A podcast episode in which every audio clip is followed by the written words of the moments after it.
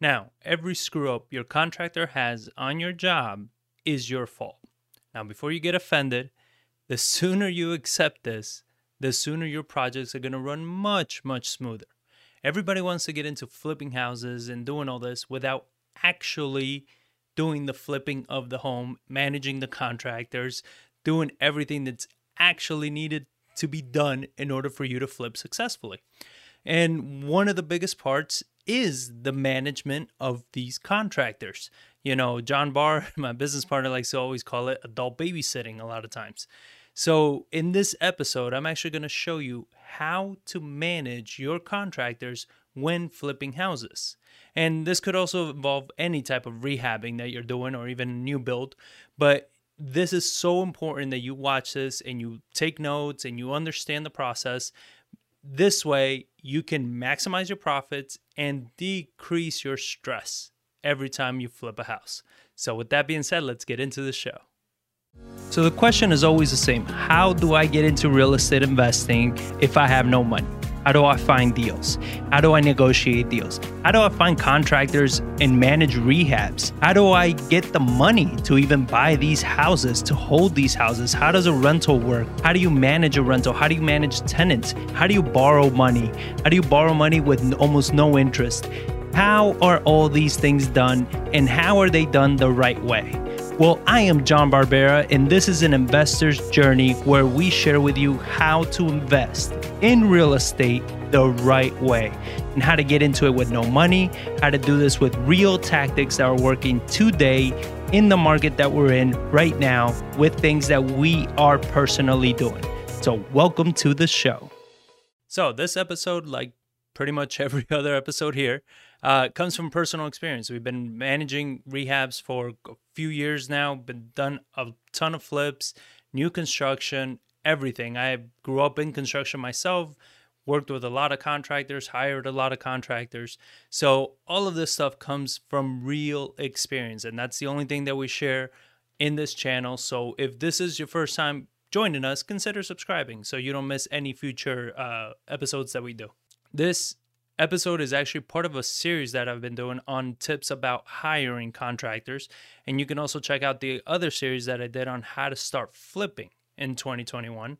Um, all of those, you can find the links below. You're going to see them up here. So they're going to be all over. Check out the series. It goes step by step, every little area that you need to know about hiring contractors, understanding a flip, managing a flip, everything. Everything you need to know is going to be in those series. So check them out. So, if you don't have any experience managing your flips or managing any flips, you should probably think twice about doing this on your own. I strongly recommend that you find a local mentor or coach or partner that you can work with that has experience, real experience, flipping the houses that you are looking to flip. All right. You got to learn the process. And this whole thing, you know, I learned by doing nonsense you're not. You're not going to learn by doing because there's nothing that you know how to learn. You don't know what you don't know. You understand? You can screw up or you can still make money and you're still not going to understand did you do this right? Did you pay too much for this? You're not going to know. So, partner, hire a coach, hire a mentor, whatever it is, make sure they're local and they understand what it is that you are doing, that type of flip, that they have actual experience doing that all right? Because there's a lot of people that just talk a big game but haven't done anything. Let's dig in on how it is that you're going to manage your contractors when flipping houses. Number one, the one thing you want to keep in mind is one scope at a time. All right, when you're flipping, when you're managing these contractors, you want them to do one scope at a time. If you hire a contractor, or even a GC, and you are giving them the whole project, that's cool but do one scope at a time. Be specific on this. Let them know that you want one scope because what you don't want them to do is be jumping around on that project. It's going to make it so much harder if you need to fire them later to fire somebody that has started multiple scopes and hasn't completed any of them. You understand? So you want to make sure you give them one scope at a time. And this also makes it much easier when it comes time to paying them majority of contractors, especially in residential construction, they don't know how to manage their money. They pretty much need a draw every single week. So it makes it much easier to pay them um, even on a weekly basis if they completed a scope, right? So give them a scope, complete the scope, you get paid. Complete the scope, you get paid. It's going to make it so much easier for you to manage. It's going to make it much easier for them to not get too confused and not to, you know, jump around and get into the weeds too much. It, it keeps everything easier. It makes everything much faster and much more efficient when you're doing this. Number two, you want to make sure you review this scope with them regularly. All right. Uh, don't assume they understand. Every time you're there, make sure you're reviewing. Hey, just to touch base, we're doing this in the kitchen. All right, we're doing that here. Review it. This these this is everything in the scope. You don't want there to be something that like it's happened to us a bunch of times that you are renovating the house, all of a sudden, you know, baseboards weren't installed or the exhaust vent wasn't installed. And it's like, dude, what happened? Oh, I didn't know I was supposed to do that. Like, you know, I, I don't care if you're thinking, because I know I thought it too, is that's what I'm paying you. You're the contractor. You should know these things. Should. Who cares? Remember, every screw up in a project is your fault. So you want to make sure you just reiterate continuously this is the scope. Number three, you want to set expectations. So, what do I mean by setting expectations is what do you want that finished product to look like? A contractor, I've always said it, they know how to do the job. You are the investor, you're the rehabber, you're the flipper. You need to know what that job needs to be, right? So you need to set the expectation. What does everything in the house need to look like when it's completed? Paint a picture for them, right?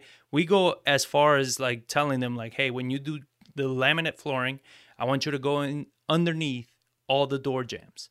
I don't want you butting it up because it looks like complete crap, and then they try to caulk it because that's gonna fix everything. Um, so they they're just telling them step by step, like I want you to go underneath here. I want you to run the floor this way.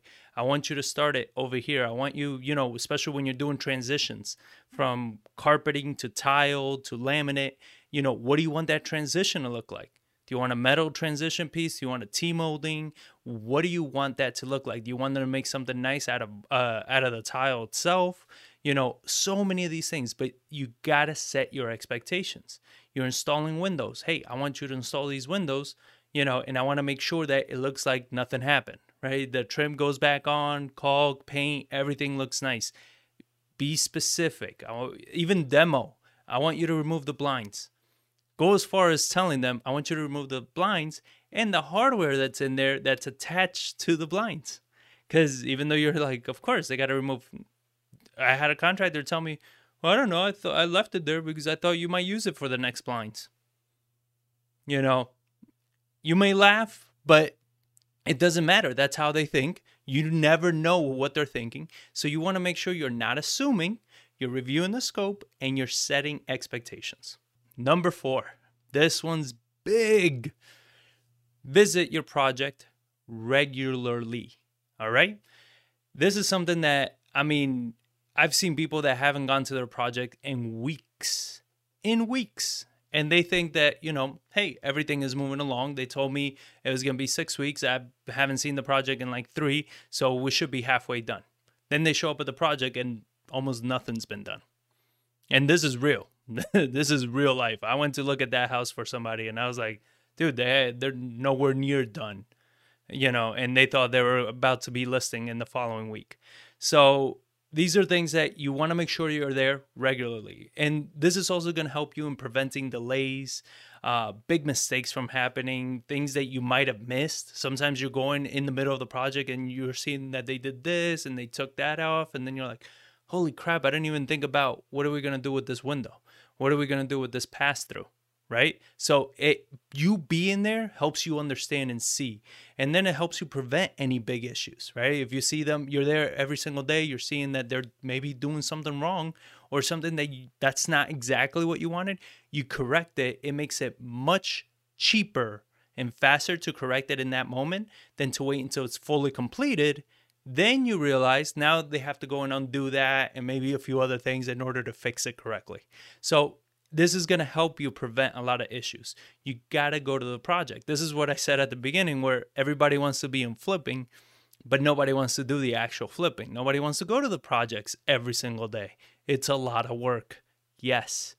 But you have to because if not, it's going to cost you a lot of money. Hey, podcast. Thank you for listening. I hope you're enjoying the show. And if you want to get very exclusive insider tips and strategies that nobody else is getting, then you need to join our text community by texting podcast to 210 794 9898. That's 210 794 9898. Text the word podcast, and you will start receiving insider information, things that are happening that we're realizing that we're implementing in real time that other people have no access to. So make sure you text us now. Now back to the show. You want to verify every inspection permit. So if you're pulling permits on your rehabs, you know, here in San Antonio, there's uh pretty much almost nothing that you can do without pulling a permit anymore. But you're pulling a permit, your or your contractor's pulling permits, and they're going through partial uh, pass, whatever it may be. You want to make sure when that happens, you see that pass. You want to see that green slip.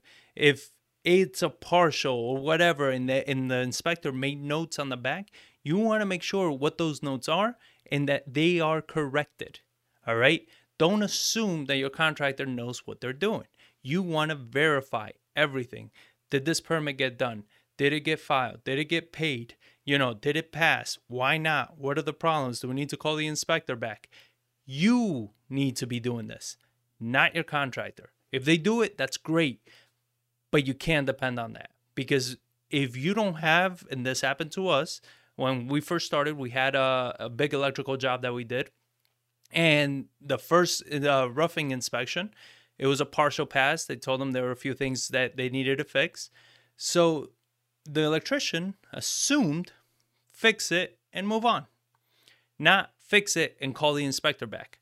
So he fixed it, he moved on, we finished everything. The inspector comes back, he was pissed that we never called them before. He's like, Well, I can't see behind the walls. I don't know if you fixed this. You're telling me you did. I don't know. He was just so furious about it. You know, and we've worked he knows us everything, but he was just pissed that he wasn't called back. So it was something that we were like, okay, you know, luckily we were able to work through it. We showed him some pictures, everything. He was fine, but that could have been a big issue we would have had to start opening walls. We were done with the project at that point. So it would have cost us a lot of money. So you want to make sure you're verifying the permits every step of the way. This next one is something that uh, a lot of you guys are getting into big, big trouble and it's costing you a ton of money. Never pay in advance for labor. Okay? Contractors all the time are asking for, you know, 20%, 50%, whatever the hell they want don't pay in advance, especially for labor. If it's material and you haven't worked with this contractor before, whatever it is, then you provide the material. Tell them, like, eh, hey, I'll go get the material or I'll meet you at the Home Depot, I'll pay for it. So then that way it's, you don't have, the contractor has no cost other than get to the job and do the work. When the work is done, you get paid. You understand? If you keep that nice and tight, it's going to be very hard for you to be one of these people that says, you know, I've given them 20 grand and they haven't done 20 grand worth of work. Like, why'd you pay them before they did the work? They need a motivation to want to do the work. And that's the paycheck. And if you gave them the paycheck beforehand, there's no more motivation. Now, yes, whatever you want to say, you know, contractors need to be ethical and blah, blah, blah. Nobody cares because at the end of the day, you're still going to be out of money. So protect yourself, protect your investment, pay for the labor when the labor is completed. This is why, going back to step number one, you want to make sure you're doing one scope at a time. So you provide the materials, they finish the scope, the labor is done, here's the check. Now, this brings us to step number seven. When you give them, right before you give them that check, you want a partial lien release. All right. So this is something that we have. We do this with all of our contractors. We had one of our attorneys draft one up, and it pretty much is simple. I'll, I'll put up a, you know, if you shoot me a text at 210-794-9898, I'll shoot you over a copy, a sample of our partial lien release. But in this lien release, we it states you are being paid X amount out of X amount, and you're releasing that amount of money that we're paying you right now from being able from you being able to put a lien on our house. You understand? And it covers that you're paying all your subcontractors, all your people, all of that. They got to sign that before we give them the check. This way, if anything was to happen, you at least have some documents that say, hey, here, I paid you, you know, and you agreed, and you can't put a lien on my house.